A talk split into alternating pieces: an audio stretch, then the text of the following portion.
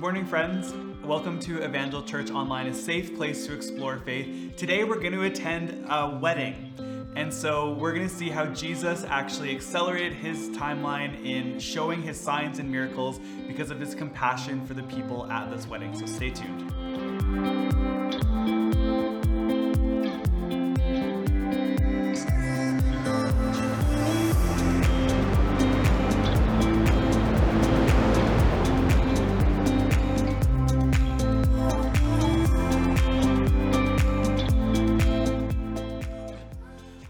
Back, friends. Well, before we attend this wedding, I want to tell you a little bit of a story. Well, this week is St. Patrick's Day, and it can kind of be one of those days that you celebrate. You get like a green milkshake somewhere, or you know, you you wear all all green that day. But there's actually a really great story about St. Patrick, and the way that the story goes, or how I've heard the story, is that St. Patrick uh, he was really responsible for evangelizing a lot of the United Kingdom. And the way that he did that was a little bit different than the way that other people had prior to him, which, which kind of aided and helped his effectiveness. The way that he did it was he actually went to each part of the UK and found the king or uh, or the governing authority of that particular area, and he would go and he would um, create relationship with that person. And as a result of creating that relationship with that particular ruler of the area, he was allowed into places where previous people who were trying to share the good news of Jesus were never allowed.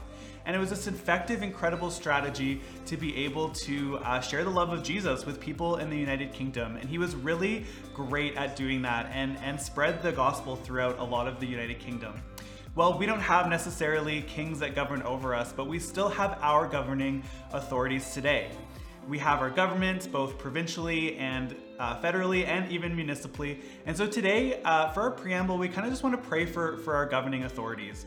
They've been making some big decisions. They've been walking us through kind of the pandemic that we've been experiencing here. And we believe that, that God has placed them there for a reason, and that our response and our responsibility is to actually pray for the, the rulers around us and over us. And so we're just going to take a quick moment to pray for them. But also, if you don't know, we actually have a global partner that serves Parliament. So uh, his name is Tim Schindel. He's part of Leading Influence Ministries. And what he does is he goes into Parliament and he prays with our MPs, our MLAs, with members of government that, that find themselves in the House of Commons. And he's done an incredible job of creating great relationships, of building up other people to be able to do the same provincially as well. So we're gonna pray for our government and we're gonna pray for uh, one of our global partners today. So would you join with me?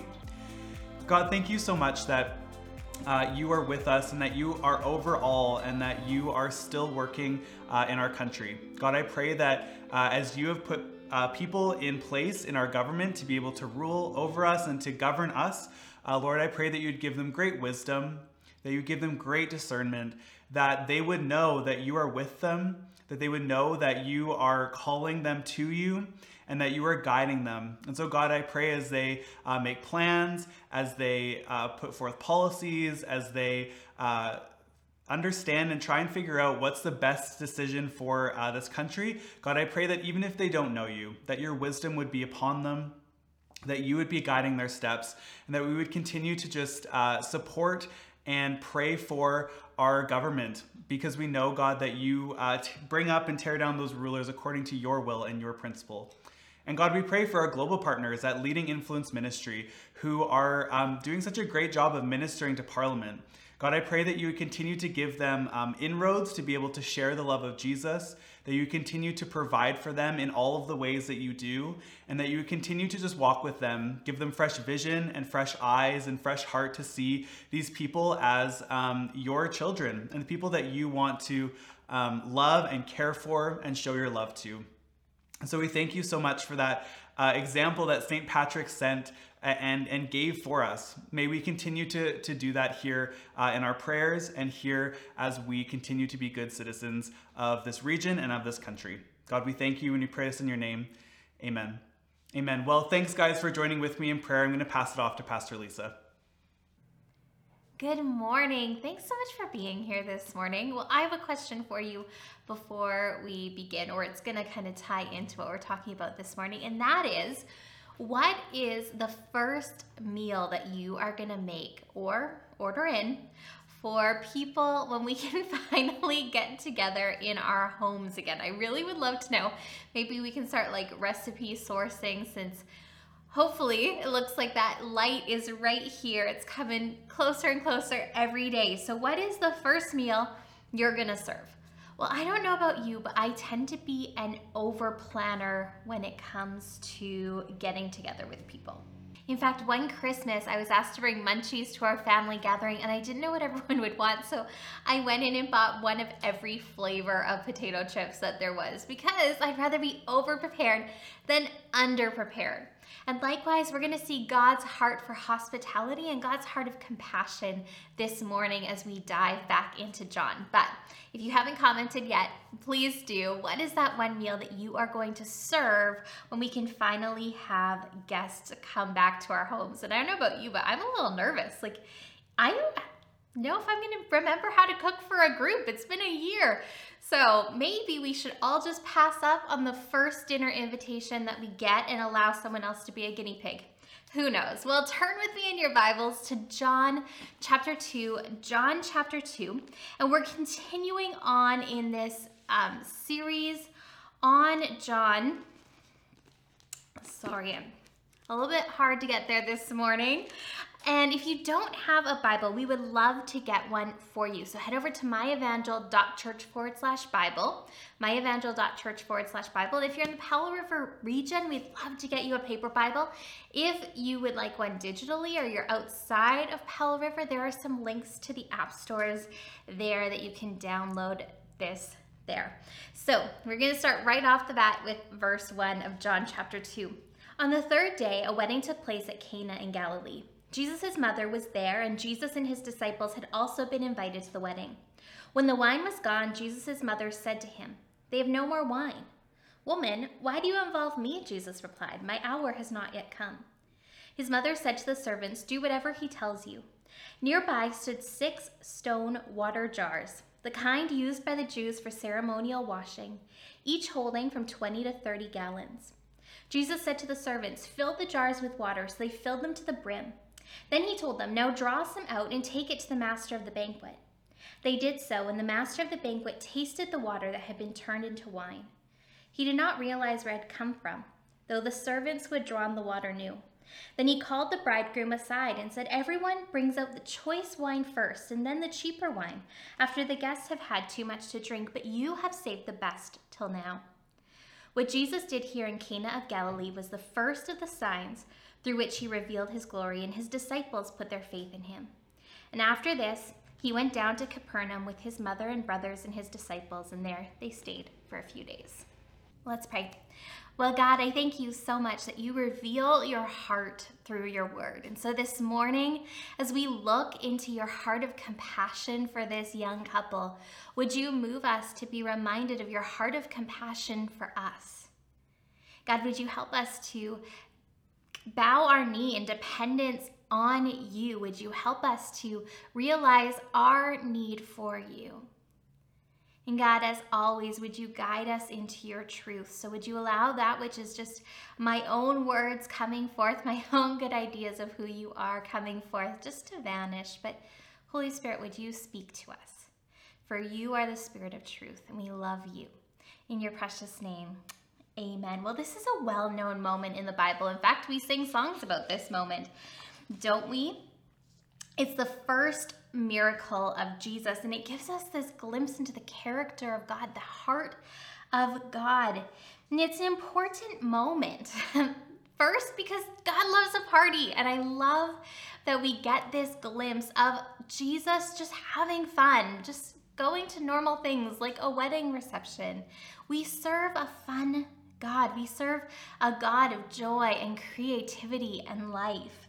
But more than that, I love what it shows us about the heart of compassion that Jesus has, how he is moved by real life messy moments that we all experience in our day to day lives. And so I like that we get this glimpse of compassion in action. Let's dive in. Verse 1 through 4 says, On the third day, a wedding took place at Cana in Galilee. Jesus' mother was there, and Jesus and his disciples had also been invited to the wedding.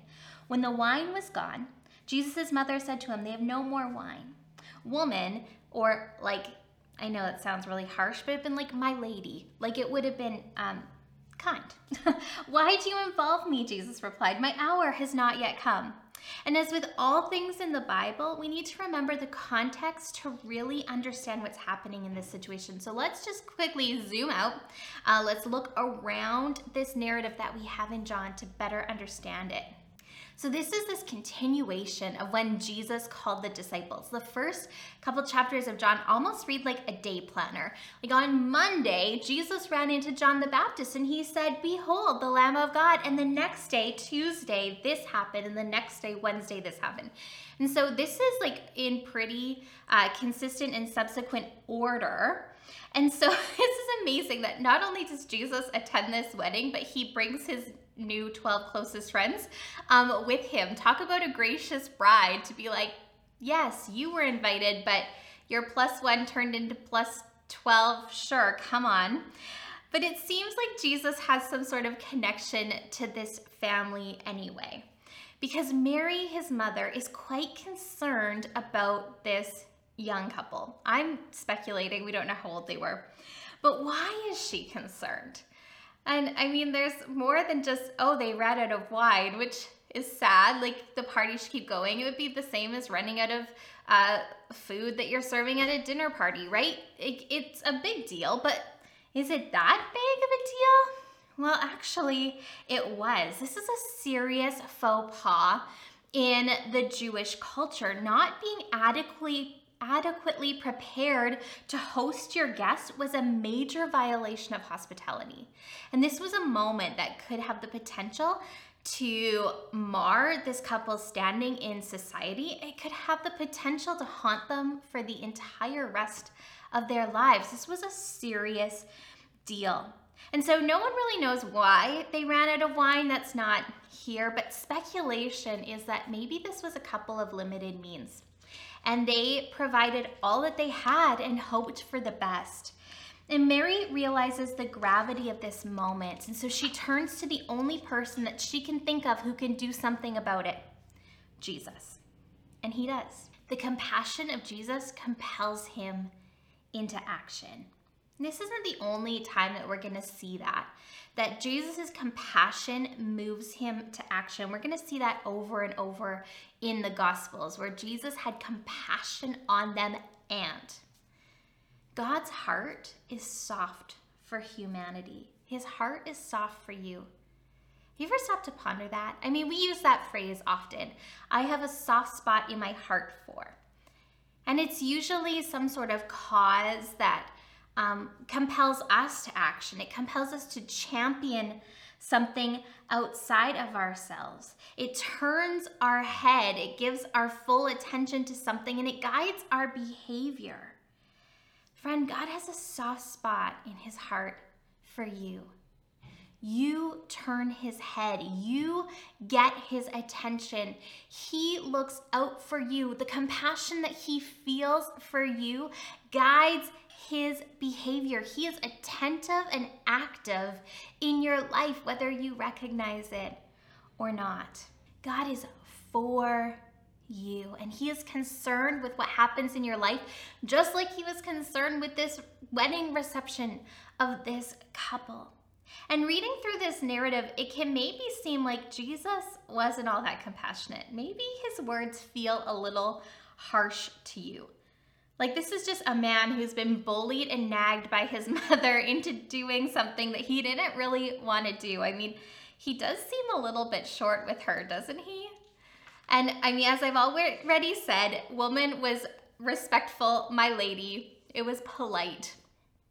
Um, but his response is, My hour has not yet come.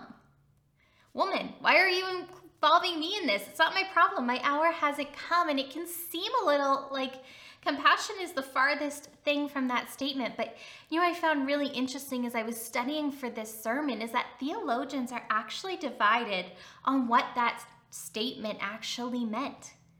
Now, yes, there are some who say that my hour has not yet come was Jesus in his perfect plan of how he was going to reveal himself as Messiah to all of humanity was saying, it's not my time to start my miracles yet. This is not the moment where step one of this redemption plan of humanity is supposed to begin. But others think that maybe Mary jumped the gun. maybe Mary saw the dwindling stores of wine and she went to go get Jesus, and he was saying, Wait, there's no need for me yet. Hold on, my hour at this moment to provide a miracle has not yet come. Jesus wasn't dismissing Mary's concern and he wasn't rejecting the need of this couple. He was just saying that the moment for his perfect execution of this miracle wasn't here yet.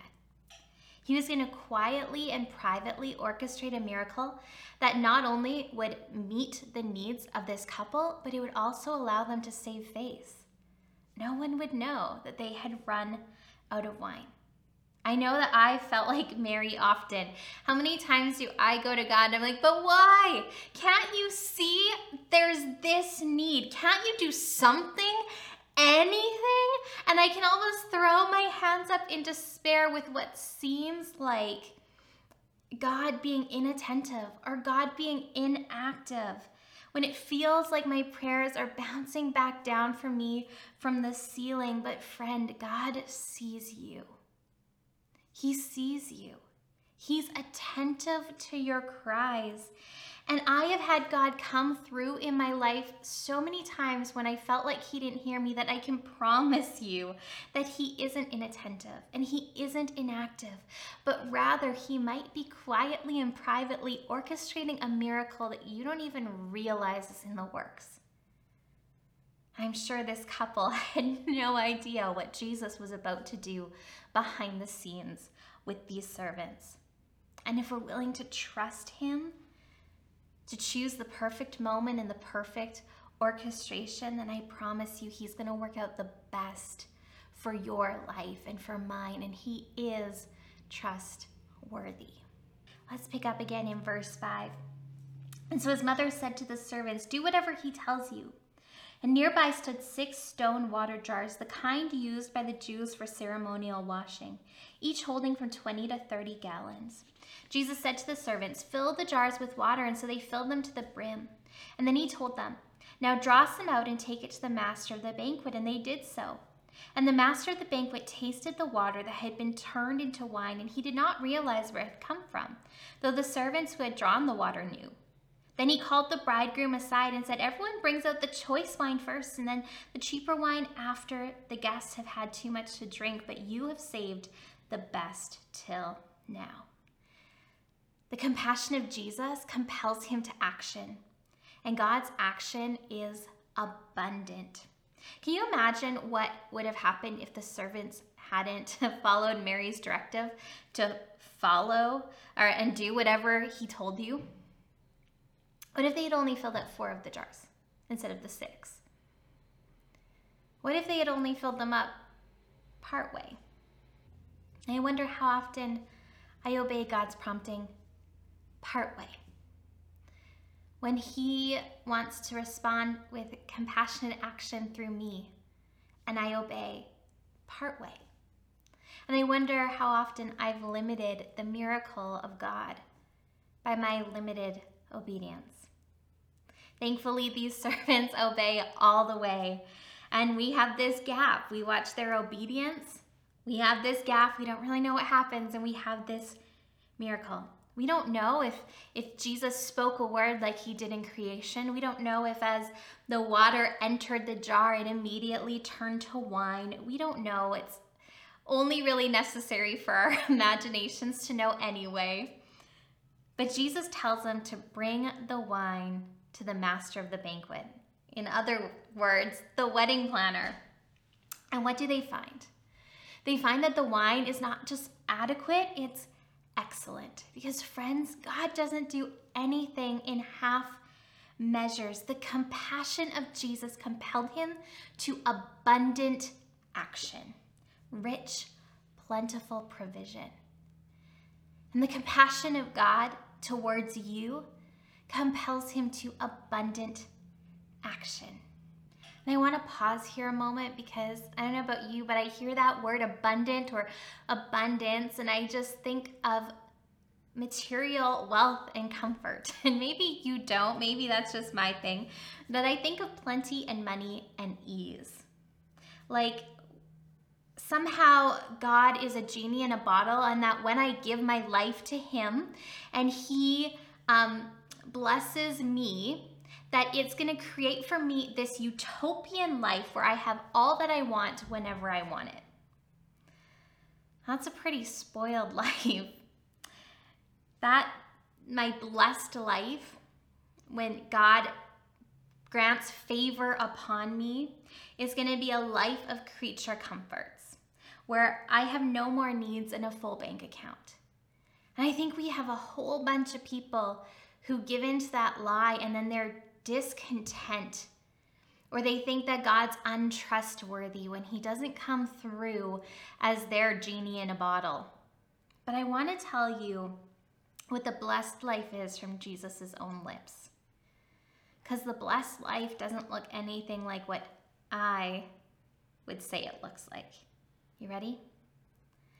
Blessed are the poor in spirit. Blessed are those who mourn. Blessed are the meek. Blessed are those who hunger and thirst for righteousness. Blessed are the merciful. Blessed are the pure in heart. Blessed are the peacemakers. Blessed are those who are persecuted because of righteousness. Blessed are you when people insult you, persecute you, and falsely say all kinds of evil against you because of me. Hashtag blessed.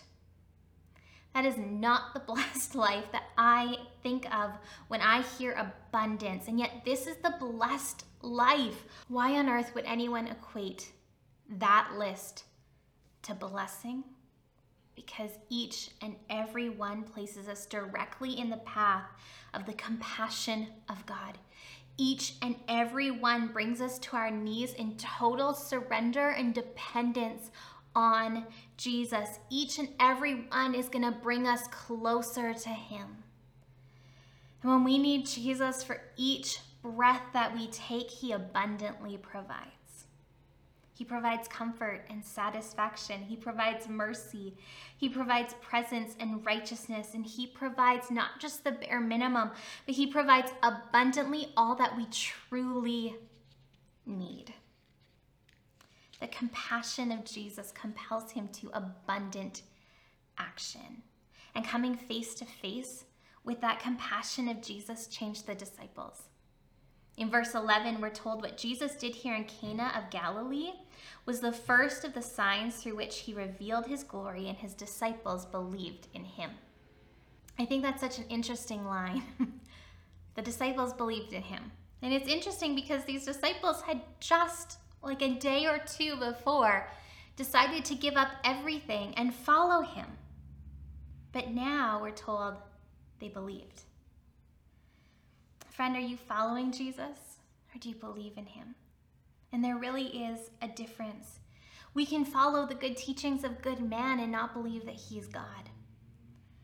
We can ascribe to the theory of who God is without having a relationship with him. The God who sees you, who knows the storms that you're in, is moved with compassion for you. And he's moved to action for you. Not just to ease your life, but also that you may believe in him. And this morning, I know that we have some of you out there and you're walking through big storms. I know because we know your story. And I know that there are others of you that are on the other side of this computer screen and you're walking through a storm that we don't know about. We're praying for you. We are petitioning a God who is moved with compassion for you to act on your behalf. You are not alone. You have a community of faith that's surrounding you who, like Mary, brings your request to Jesus. But God Himself sees you and He has compassion for you, and His compassion compels Him to abundant action. And so He wants to offer you His peace and His presence abundantly. We're also going to pray that miraculously He would change the circumstances of your story like He changed the circumstances of this couple's story.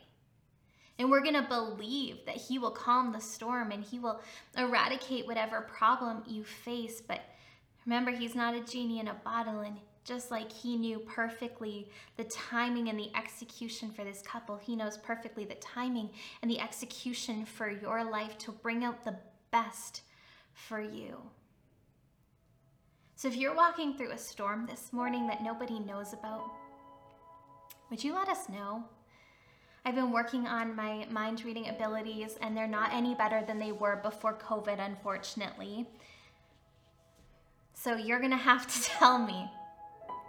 You're going to have to reach out and let us know that you're going through a hard time so that we can walk through it together.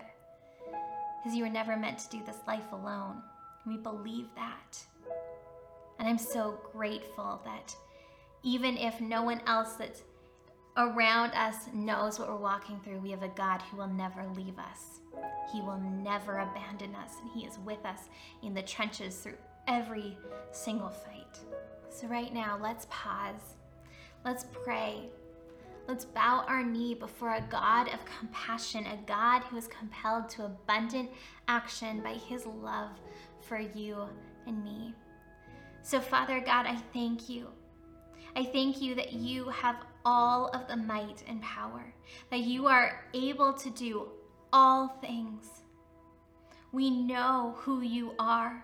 We know that you are a God of love. We know that you are a God who is near.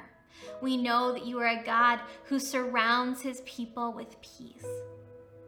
And right now, for those who find themselves in the middle of a storm, Father God, I pray that they would find you near that they wouldn't be wondering where you are, but they would hear your voice with a new clarity, that they would know your presence with a new certainty, that they would be able to walk out of this storm with a deeper relationship with you. God, I thank you that you've promised that those who mourn will be comforted. So we pray for those right now that have lost loved ones. We pray for those that have um, had broken relationship in this season and are just grieving so much. Would you comfort them? Would you wrap them in your arms of grace and peace? Lord, we pray for those who need a touch in their bodies, who are dealing with sickness and disease. God, would you miraculously place your hand of healing upon them? Would you strengthen them? Would you fortify them? Would you guide medical teams? We pray for those that need changes in circumstances. Would you do what only you can do as our provider? Would you bring all of us to a place where we depend on you more? We would find you faithful there. We love you in your precious name. Amen. Thanks for joining me today, friends. Well, thank you so much, Pastor Lisa, for just giving us such a great uh, word about how Jesus is moved to compassion and that his compassion isn't just mere sentiment, but that it propels him into action and that he sets that stage for how we should really act in our lives as well. Um, and so, thank you so much, Pastor Lisa. Well, we really value your guys' partnership um, in all the ways that that happens. But uh, we would love to continue to partner with you and, and as you partner with us in giving. And so there are many ways to give. And I'm not going to go through them all this morning, but if you go to myevangel.church forward slash give, there will be all of the ways that you can do that, whether that's here in the office, whether that's this morning, or whether that's online as well. Thank you so much for joining us, friends. We will see you next week. Música